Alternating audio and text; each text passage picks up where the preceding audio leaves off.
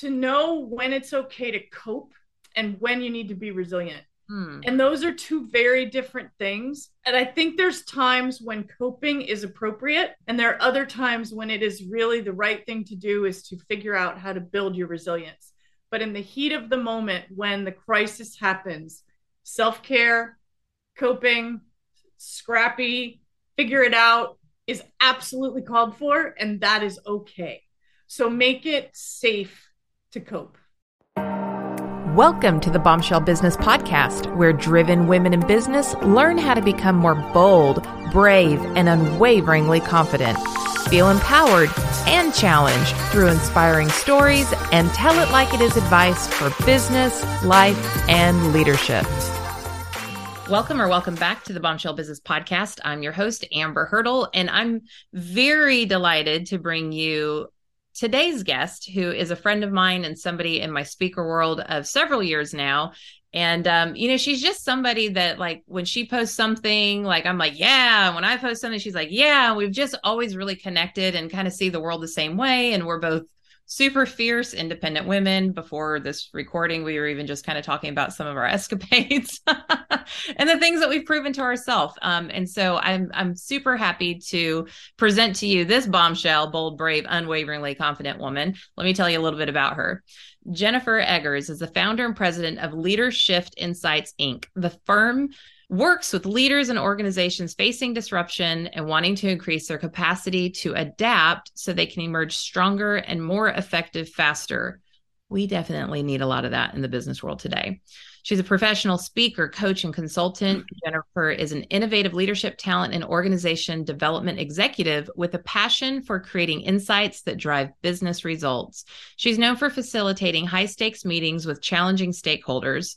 Her book, co authored with Cynthia Barlow, Resilience, is not about bouncing back. International bestseller, if I could talk today, and is available on Amazon. Of course, we'll link to that in the show notes. Jennifer, thanks for being on the show. Thank you so much for having me. This is so exciting.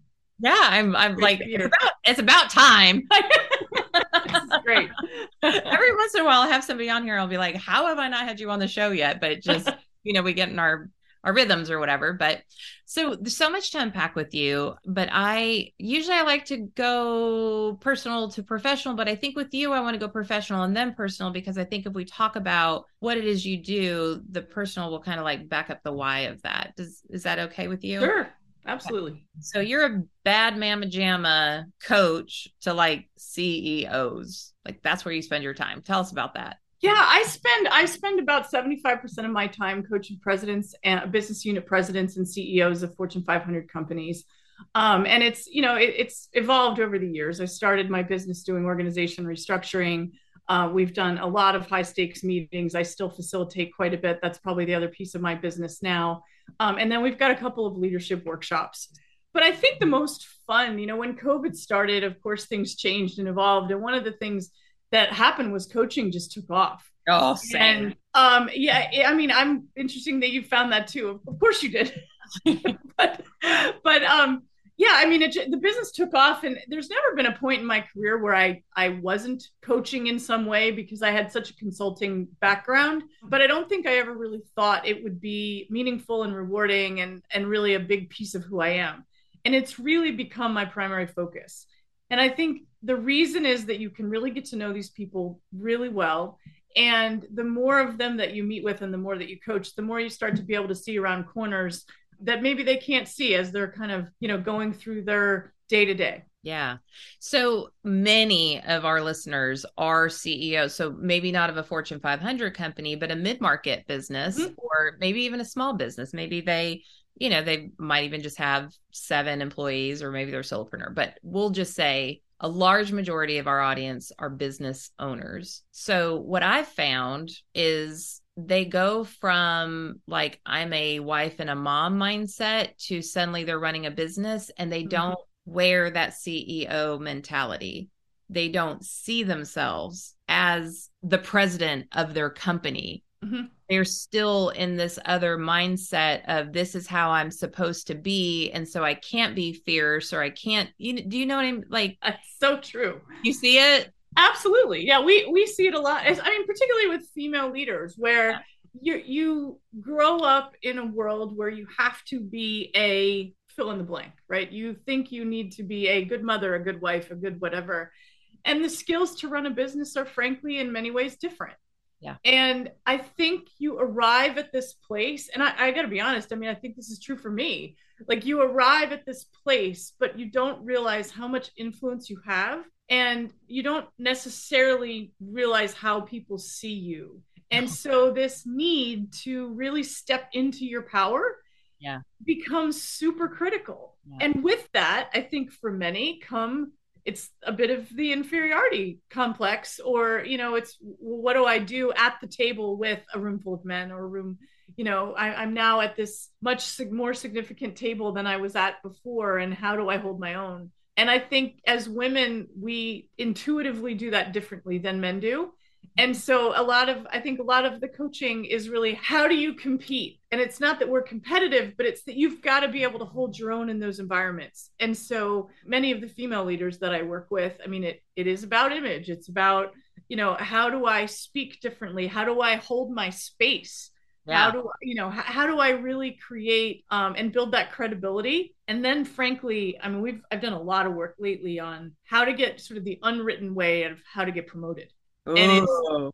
you know advocacy sponsorship which requires a whole lot more networking than most of us would ever you know really think about um and that that's been a huge piece it just feels like that's this year's kind of theme you know it's it's Same. helping people navigate that So, like you, I've always said, in fact, I went into business as a coach. Like, Mhm. I thought that I was going to be 100% coaching and went to coaching school, all that kind of stuff. And, and then my business evolved and then the speaking piece came and then like just all kinds of things happened. And I never gave up coaching because I love it like you. Like, when you get to go that deep with somebody and you get to watch them in their becoming and like, oh, like I have goosebumps right now, even just saying that but then covid happened wiped out our speaking businesses that's for sure and then i was you know my consulting was in hotels and entertainment so that didn't end well.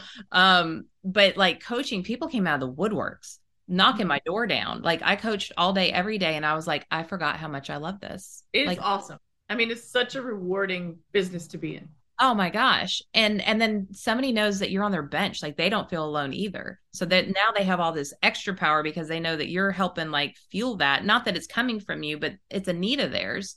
Mhm. but what i i think the thing that's been a pretty common thread in the past 18 months is especially younger women is teaching them that internal networking and teaching them who are your key stakeholders that you Yeah. have to have bought in before you need them bought in Yeah, I, I talk about that as, you know, you, you look at your career and you say, okay, when you're not in the room and people are talking about you and they're deciding who's going to be promoted, who needs to be at that table talking about you? Right And so, who are the people that you need in your camp? And you need to figure that out long before, two levels ahead of where you are. And then we, you know, we build sort of a target approach to networking. You have your inner circle, and then, you know, the next bullseye is kind of the next level out. And we look at it that way. But those stakeholders for your career are really critical. But the fascinating part, and I think where people struggle, I, and I have a client right now going, kind of going through this. When I sat down with her and we built this stakeholder map, she looked at me and she said, But I don't ever talk to these people. Like, I have no reason to go meet with them. And I said, You're right. You know, they're not, they're not people you do business with every day. They're not necessarily people that you have to sit in a meeting with, but they're people you better figure out a way to go meet with and find a way to go get to know them in a very targeted, intentional way and and it was really interesting because she was stagnating. She wasn't really getting promoted. She didn't have a lot of advocacy. She works in a big company where that's critical. And she said to me you know i can win any game i try to play. I mean she's a fierce independent woman too. I like that she said i didn't even know that this was a game i needed to be playing and so she started doing the meetings she started networking she started meeting with people and all of a sudden she got this big expanded role. Now they're talking about her she's got all this great visibility. And you know and she just said oh my god you've opened my eyes to something that i never even realized i needed to do. And it's not just about the money. And No. it's not just about the power it's mm-hmm. about the experience. It's about now I have an even more abundant experience when I go to work mm-hmm. every day. Now I have like this this meaty, fleshy like world that I get to live in where people have my back and I know I have theirs and there's always a solution because I know who to go to and I know they're going to be there for me. Absolutely. I can do anything because. I got the people. you have more confidence in that environment. You have the ability to walk in the door and you kind of own the place, right? You can walk in there and be fearless, which is frankly what we need to be. Yeah. Well, and then it's like then there's all the weird things with women as well where, you know, if a man says something just a certain way, that's just Bob saying something. Like I literally just had this conversation with um, the last person I interviewed.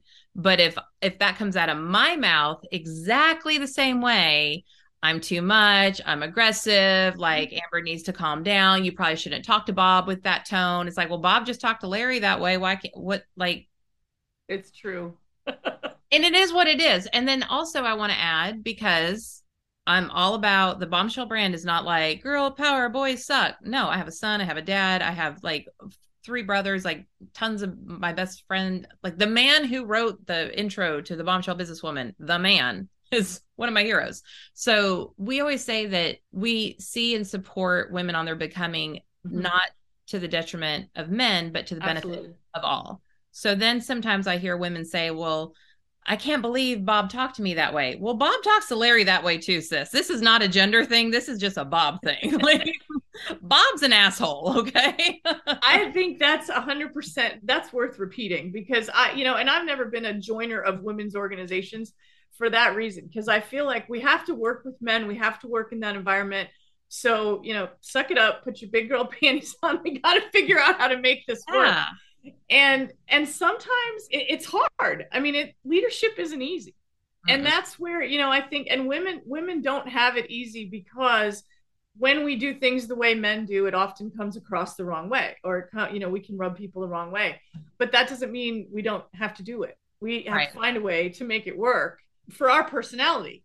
Your personality not your gender your Correct. personality. And i think that's where like why i like, love doing the personal branding work is to just be like this is who you are. Get okay with it. Like own it stand in this power ground yourself like a mighty oak. This is your design. Don't try to be anybody that you're not. Like adapt your message based on the person but don't adapt your yeah. approach or who you are. Absolutely. Yeah. So okay i want to go i want to go a little backwards now. So um bombshell listening it's it's an ongoing joke in our speaker fam bam that who has the story? Like if i could only get bit by a shark this summer i would have a new keynote. Like that's it's like a joke. Obviously we don't mean it but it's kind of a joke. So i'm when i say this i'm it's like in that vein of like okay i had a kid when i was 16 years old but jennifer almost died five years ago. So she's got she's got one up. So five years ago when you were looking at death that shifted a lot of your perspective, of how you did life, of who you surrounded yourself with. So, can we start just with kind of like what happened then and then bring it into how does that impact your desire for the people you coach to like live their big lives too? Yeah, of course. So, you know, and first of all, that's not that's not like a one up, right? We, you can't compare. No, I'm things. totally joking. And so, so don't think of it that way, right? We all, we all have, have, our stories. we all have our junk that we go through, right? But I, I think for me, you know, I, I had a medical crisis, and you know, thankfully the five years was a mistake. Um, but when it happened, I didn't know that, right? So I went a week with, you know, the nurse called at nine o'clock on a Friday night, and or eight o'clock on a Friday night. Why she was even working, I don't know but you know as she gave me the news i don't think she knew that i knew the i knew a lot about the illness she was talking about. So she basically told me i had hypercardiomyopathy which is an enlarged heart. And so i had a cat die of that. So i actually knew exactly what that was and i knew a lot about it. And she rattled it off like she was going to get off the phone and forget it right? And i so i stopped and i said wait a minute you're giving me about five years. And she said well some make it seven some are dead in two. We don't really know and I said, Well, it's eight o'clock on a Friday night. What what do you want me to do now? And she goes, Well, I don't know. And I said, Well, you better come up with some kind of plan. so, you know, but needless to say, she didn't. And so I sank to the floor. And as I was laying on the floor, I I thought to myself, boy, there's a lot in my life that is not good, right? I was in a relationship that was really toxic. I was um, in a business partnership that was probably just about as toxic. Um, you know, maybe not as toxic, but it was running the business into the ground. Um, I didn't wasn't happy where I was living, you know, and so all of a sudden it hit me. And this is part of you know the work I've done on resilience. It only took me about 20 minutes to get to this point, and I said, it doesn't matter if I have five years or 50. Why would I want to live like this? And so I got up and I said, all right, well, let's get cracking because you don't have much time. And I, you know, and, and I got up and I started writing down, you know, decisions and things that needed to change. And, you know, I fired my business partner. I broke, I ended a relationship. You know, I decided to move. I did a bunch of things, but I'll ne- and I, and I will say like you know so a week later I go to the doctor and of course he looks at everything and he goes well I think we read the the scan wrong and so you know, the whole thing was a mistake but it was it was absolutely and no it wasn't the no best, it wasn't the best mistake that ever could have been made because it changed the way I think about everything. Yeah. And what I would say is that this notion, I think, you know, I wrote the book on resilience. Um, we started in 2015 and we knew, you know, it was like this rush to get it done because by the time 19 came around, um, I started speaking about it in 15 and then we decided to write the book. And at the time, no one was talking about resilience. And so it was this big thing, right? Well, then COVID hit and mm. so all the time i had spent convincing people that they needed to talk about resilience, like I, I suddenly felt validated and, you know, sold a bunch of work and, and it all of a sudden the, the book, you know, proved its value. But now we need to move from resilience to reinvention. Um, it is, well, I will still say that resilience is probably the number one skill that leaders need even, even now. But we also need to think about and I, I, think my next book will have something to do with this awakening, you know, this, this sort of crisis of relevance that people are going through. And I think that's what I went through in 20 minutes um, and then lived out, you know, the next five years is really what am I doing here? Right? Like, what is it going to take to be really relevant and contribute something, frankly? And so, you know, when I think about my coaching, it really has a lot to really help people find that in their career that is really meaningful and relevant.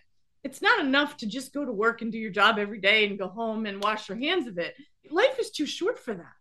Like you've got to really figure out a way to be fulfilled and and really make the contribution that you want to make to the world. And when you talk about personal branding, that resonated. I mean, if people aren't living into the really who they truly are, it's almost impossible to be 100% relevant. Oh, 100. And that, and that I think is the most rewarding thing. You know, in addition to the coaching about, you know, what do I do? Do we get out of Russia when, you know, the Ukraine war breaks out? And I mean, there's all kinds of big, hairy questions that we deal with, but personal relevance, I think, is probably the number one most important, most rewarding discussion we'll ever have and i i 100% agree with that. It's why i do branding work. It's it's because if you can if you can define your value then you can position your value. If you can position your value then you get the opportunity to serve other people. If you can use your natural gifts and your history and everything that you've invested in yourself to learn and all of the crap that you've been through that's taught you lessons to and make that relevant in service to another human being, which then makes you happy because it's impacting somebody else, like that's living to me. It is. It is. And so, you know, we could call it branding all we want, but like I just want people to like themselves and to use their gifts and feel relevant at the end of the day. That's all mm-hmm. I care about.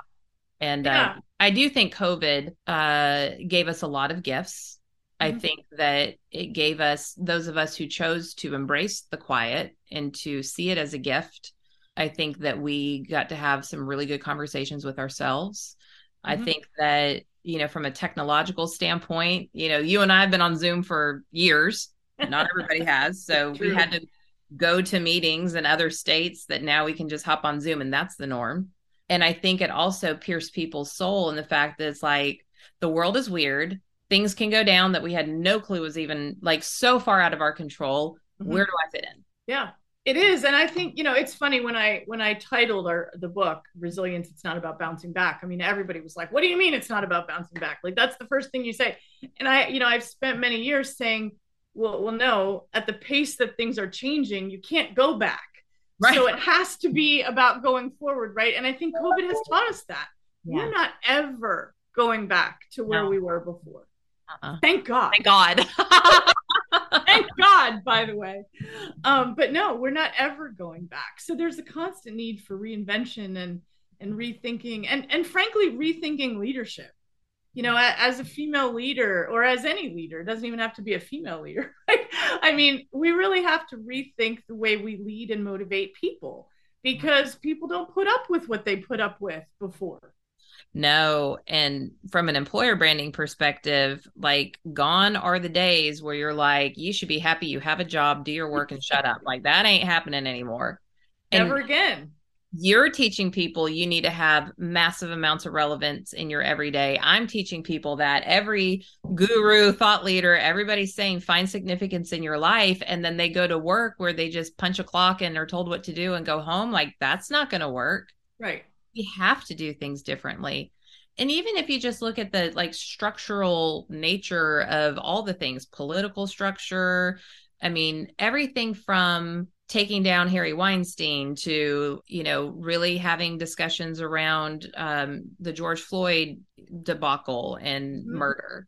The the way that businesses are ran and held accountable, um, ecological issues, like 2020 did not just bring us a pandemic; it brought us a lot to discuss. And there's a different generation at the helm of that, moving those things forward.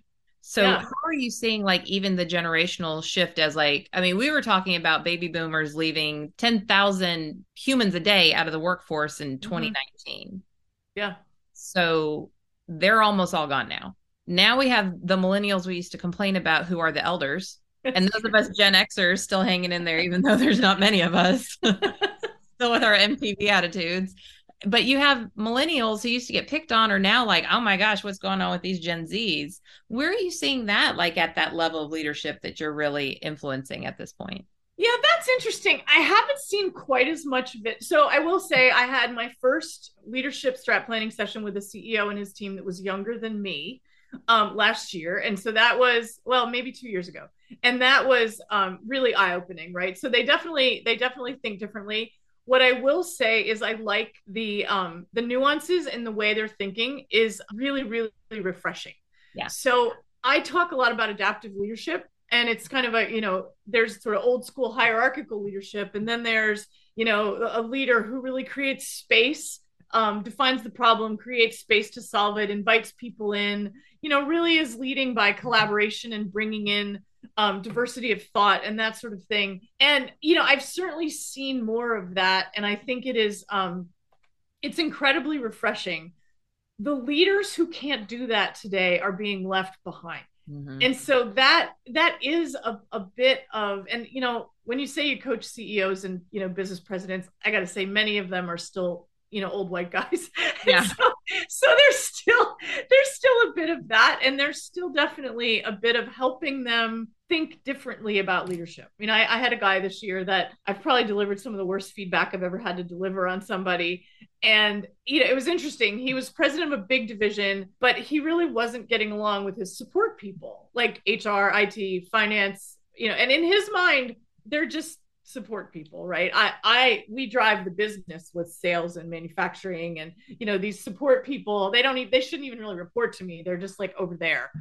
And so we had a big you know discussion about hang on a minute like your assets. let, let's figure out how to really drive value out of those support people. And i bet if you include them and you get their opinion and you actually you know treat them as equals i bet you'll do better. And lo and behold look what happened. I mean he really did.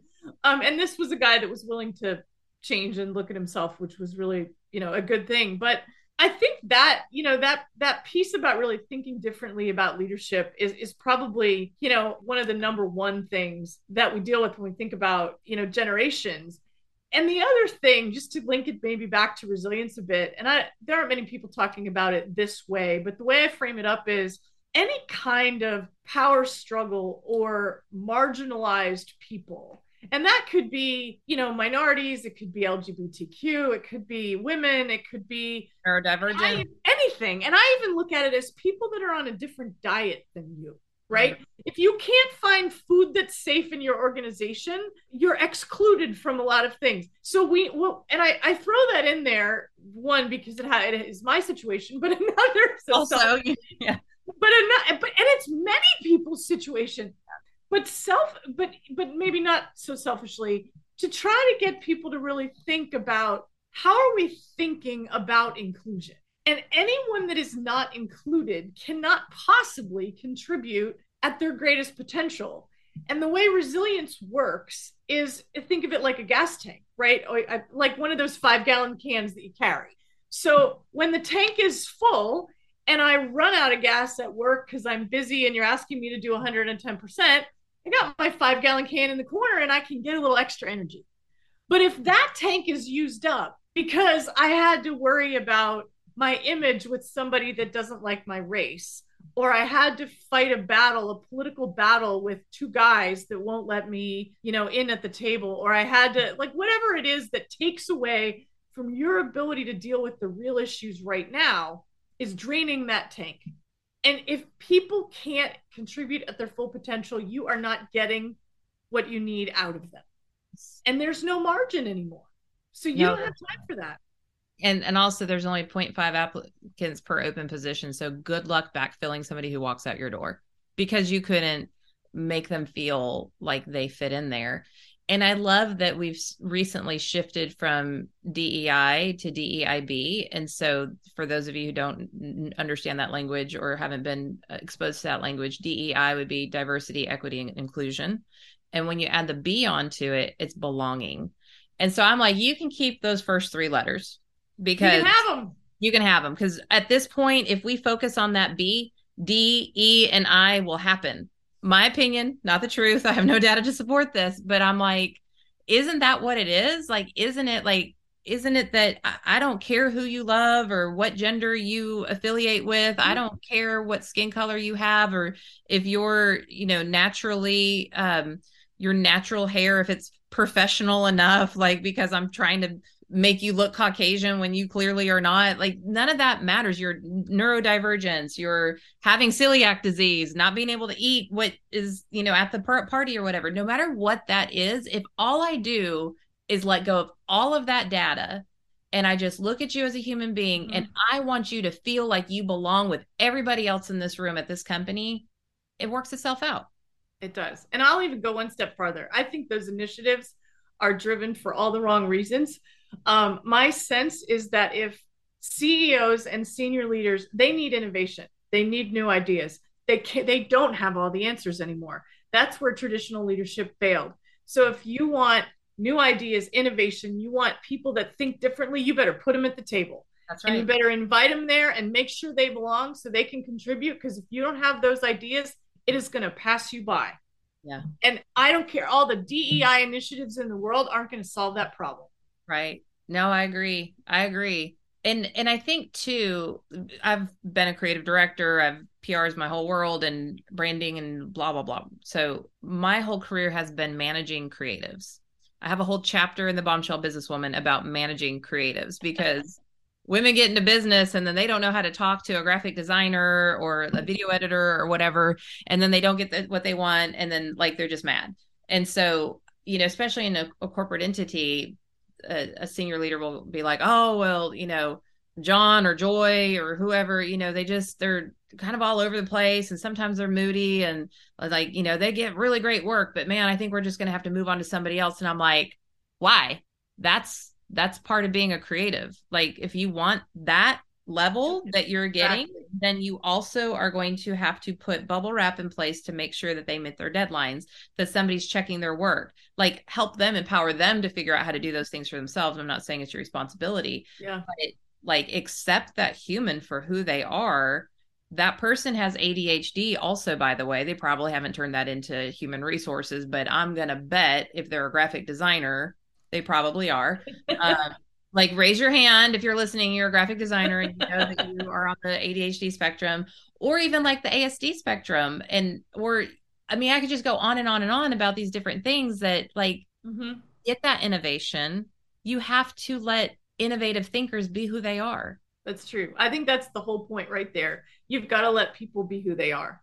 And that's the piece about as I see older people starting to question their relevance because many of my clients are starting to see that, uh oh, like the workforce has changed. I'm not sure I can keep up. I don't know what I need to do to keep up. Am I relevant anymore? I mean, I had a guy asked me that, you know, a couple weeks ago. Am I relevant anymore? And you know, I ended up in what I thought it was almost like a therapy session, trying to talk this guy off the ledge. And it was really just a stakeholder interview for a strat planning session. But you know, he was he was a really high-ranking guy, and he was, you know, gosh, letting down his guard and telling me, I don't even know if I'm relevant anymore. And I think we have to help those people too 100%. when they when they're asking those questions and maybe they're and you know maybe they're saying um gosh I've been living in New York City for my whole life I've been raising my kids here um maybe I need to get out of the city. Maybe I need to experience something different. Maybe I need to try something different. Maybe oh my god I've been a CFO my whole life but I've always wanted to raise horses or whatever it is. How do we as organizations help those people find their relevance so that in a way that allows them to still contribute as they revolutionize themselves? Yeah. And i think that's really critical too. Yeah and can we just give a shout out to all the old white men out there too? Because like listen y'all you're not bad okay some of you are but some of us are bad too and so like I, I think of all the people who are my mentors who've opened doors for me who have taught me things who yes. i mean taught me about m&a work and like private equity and, and what's a hedge fund and like they're all mm-hmm. middle age or older it's white true. guys they're the majority of my clients i mean i can't say i don't i've dealt with every religion race creed gender whatever but i mean i have to say when you look at senior leaders they're still there. And you know and we and that's how do we help them deal with the not it's not like deal with the new generation. It's deal with the business needs of today that require us to get new ideas mobilize people to solve problems in ways we never have before. Yeah uh and everything and i think that's why i love business so much people are you're business obsessed like that's all you ever talk about i'm like oh, well it's interesting it's a petri dish it's it's it one giant experience experiment. And so you just like, okay, my hypothesis is that this is gonna work. Let's try it. Oh, that didn't work. Try something else. Data. New experiment. you know? Well, well, and I think I think one of the reasons you and I connect, I'm I'm guessing here, but I remember, you know, when I when I started, right there, there I was the first undergraduate that Arthur Andersen had ever hired into business consulting, oh, and oh, wow. the really ironic part was they they I didn't qualify for the the standard training that all the consultants went through because I didn't have an MBA. So they put me on the line with all of the clients and just expected me to sink or swim like anybody else with no training, no, you know, like okay, here you are, and and to me it was the way so most consultants came at this with a book of best pra- you know a binder full of best practices that they carried around and they had their list of like what they were supposed to do. Well i walked in and i'm like well let's try this right? So yeah. we try something and if it worked we did it again. If it didn't work oh, throw that one away. We'll pull something else out you know? And so i felt like i had this very scrappy like not low quality but just this really sort of scrappy, make do with what you got, use your resources, innovative approach that really has shaped a lot of the way I operate. I mean, I've I I want to leverage in life too. In life too. In life too, exactly. in life, I mean, and that's as much a part of me, you know. And it, it's it's what's really funny about that is I think it has a lot to do with you know family and ancestors and the way you're raised and all of that. And I would have denied that until I got caught I ironically got caught in a class at Harvard a couple of years ago. And the instructor, I, you know, we were bringing in these business failure cases. And I had this case, and he said to me, Well, you need to ask yourself, what was it about your ancestors that drove you to do this particular thing? And I laughed. I was like, Oh, yeah, no, I don't have any ancestors. What are you talking about? Yes. You know, and by the next day, when it hit me, and unfortunately, it hit me like a ton of bricks. And I ended up leaving the room and like sobbing in a stairwell when I really realized the root of who I am and the root of who my family was. My grandfather was a gang member that came through the depression running running booze and everything right? He was scrappy. Maybe this is why we're friends. And so my my whole mo is you know we're going to use our available resources. We're going to figure out how to make it work. Come hell or high water we're going to figure out how to make it work and I had to, I really did have to learn that there are times when you you really probably should stick to your methodology and i had you know but i had to i had to kind of go through you know the battle scars of of a young consultant to get to the point where now i know okay there are times when i can be scrappy and there's times when we have to do it right because oh, by the book. Yeah, yeah, because like that elegant, beautifully little nice and neat, you know, best practices pile over here, like that's helpful. But then you and I are like, here's my grit. right. Let's play in the grit first. But then there are times where it's like, eh, no. And I've got a, a lead consultant in Employer Brand Central where she she is more of this. She's got grit too, don't get me wrong. And then I'm like the kind of the messier, grittier, like let's try things. And then I also can go over here and we balance each other very, very well. So like bigger projects I work with her because then you you have that balance. And it's I obsess over my history. Like obsess over it. Like I've been to Cefalù in Sicily, where my family's from. We came over four, five generations ago to New Orleans. But like when people like want to test me, I'm like, okay, here's what's up. My family is from the birthplace of the US mafia, starting there. And then also my maiden name is my Eric. grandmother is from Sicily too. See, I know. Like you're like my gangster. I'm like, mine too. Okay. so you've got the mafia birthplace. And then my my last name is Erickson. My birth last name is Erickson. Like I come from the Vikings who pillaged their land. You put those together, you don't want to mess with me. I'm telling you, super nice person, but the fuel inside of me comes from really, and then Scottish too. Like you don't, you don't want to mess with me.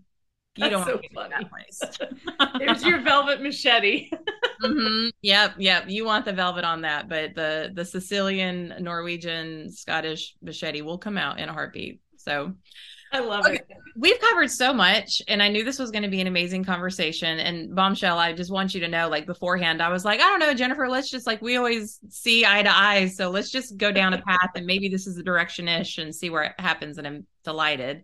So before we get into how people can find you and all that good jazz, I always ask, and I know you've listened to some episodes, what is your number one piece of parting advice that you feel like a bombshell, a bold, brave, unwaveringly competent woman in business needs to know? Good grief. Um, wow. I asked all the softball questions on this show, as you can tell. Holy cow. You know, I, am sure that with the benefit of 10 minutes to think about that, I would come up with better advice but you know right now i i'm going to say i think it's important in the moment in time that we're in to know when it's okay to cope and when you need to be resilient. Hmm. and those are two very different things. And i think we have made it less safe for people to cope. And i think there's times when coping is appropriate and there are other times when it is really the right thing to do is to figure out how to build your resilience. But in the heat of the moment, when the crisis happens, self care, coping, scrappy, figure it out is absolutely called for, and that is okay. So make it safe to cope. I love that. And I love that permission, especially from a baddie like you. In the past, you've, you know, we've talked about what my past couple of years have been like. And there have been days and everyone thinks i'm just like this lioness giant like nothing can ever get to me. And i will admit i have a little more confidence a little more energy than the average person but like i get taken down too. And there have been so many days where i've just had to be like amber you are literally doing the best that you can. There i can't think of another thing that you could possibly do to improve upon what's happening in your life right now you're doing the best you can. It is right. time to just cope. I've never given myself permission to do that in my life ever until the past two years. You have to. And I think we've made it, we've set this bar really high. And particularly for women, that you've got to be this great, resilient, whatever, right? Well, that takes work. The work of becoming resilient is edgy in your face, like real, real into like introspective work Mm-hmm. But you can't do that in the face of a major crisis. Mm-hmm. So I I don't I don't want people to feel like they're failing because they have to cope. It it's okay. Yeah. Uh Jennifer, I love that. And I love it it's coming from somebody with such natural strength where it's not somebody soft and fuzzy coming in here and being like, and we're all going to hold hands and it's okay to not be okay. And then, not that there's anything wrong with that. I there's do kumbaya well. Yeah, yeah, we're not kumbaya kind of people. okay, you got a bonfire scene kumbaya. Let's let let's light that all the way up. Let's burn right. the whole thing down. Yeah. let's just burn the whole thing down. Burn the whole thing, get out the guitars and we'll move on. yeah. I'm gonna use your guitar as Kindle for that. oh, so I love that. I love that you come in and are just like so strong and so like, but that's still that's okay. So, if people wanted to connect with you, first of all, let's go on LinkedIn because we do business on LinkedIn. So, I want everybody to be on that so we can find you there. Um, then also, you're on Facebook as I am Jennifer Eggers um, on, on Facebook, or I think Jennifer Eggers Speaker okay. is the um, the official page, and there there might even be one under Jennifer Eggers Organizational Resilience Expert. But I think that takes you to the same place Jennifer Eggers Speaker does. Well, we could probably get any of those places if if we go to leader leadershiftinsights.com. Okay. We'll get you to all of those places. Um, and then there's also, I mean, you can email me info at leadershiftinsights.com or jeggers at leadershiftinsights.com. Um, yeah. The info at will get you to my team. And uh, yeah, absolutely happy to re- to uh, talk to any of your listeners if anybody's you know got thoughts they want to share or um, need some help, feel free to give me a call. Yeah, and let me just tell you too, um, the the greatest part of being in this thought leadership space is that you get to admire your peers and you get to see how they do things and you can see how they show up and you know if you're looking for a coach and you're in a dynamic situation or you're in a fast growing company or you know you're in a, a space where you need the resiliency not that that's all she coaches on but I would say, you know, those sweet spots of that more intense experience. Like you've seen her, she's she's going to be nice, but she's also going to straighten you out. And I think you're, when you're in that space of you need somebody solid and grounded and strong and not fluffy, but who can also show you empathy and compassion and hold space for you. And and that's Jennifer. So I just you know, she is a bad mama jamma coach. She's also a great facilitator and a speaker. So go to her website, reach out to her via email, connect with her on LinkedIn. You'll see what I'm talking about. And Jennifer, I just can't thank you enough for sharing your greatness with um, our audience. Thank you so much for having me. You, you know, it, what's funny when you said that, I'm like, you know, think about who you admire in your uh, in the speaking community. You're you're certainly one of them. So thank you so much. It's kind of an honor to be here. So I really appreciate it. Well, it's an honor to have you. Bombshell, you know what to do. Reach out to Jennifer, leave a rating and review if you haven't. Send this episode to somebody, give the gift of knowledge to somebody. They could pop it in their car, listen into one and a half speed, knock it out, and and they'll get all of Jennifer's good insights. Um, because she's given some good some good juice today. It's it's um, you know, we're in weird times and she's kind of given a roadmap to help us navigate that. So um send it to somebody and then of course make sure that you tune in and uh, i'll see you on the next episode Thanks for listening to the Bombshell Business Podcast. Visit amberhurdle.com for more resources like show notes and check out the bombshellbusinesswoman.com to grab my book and download the free bonuses.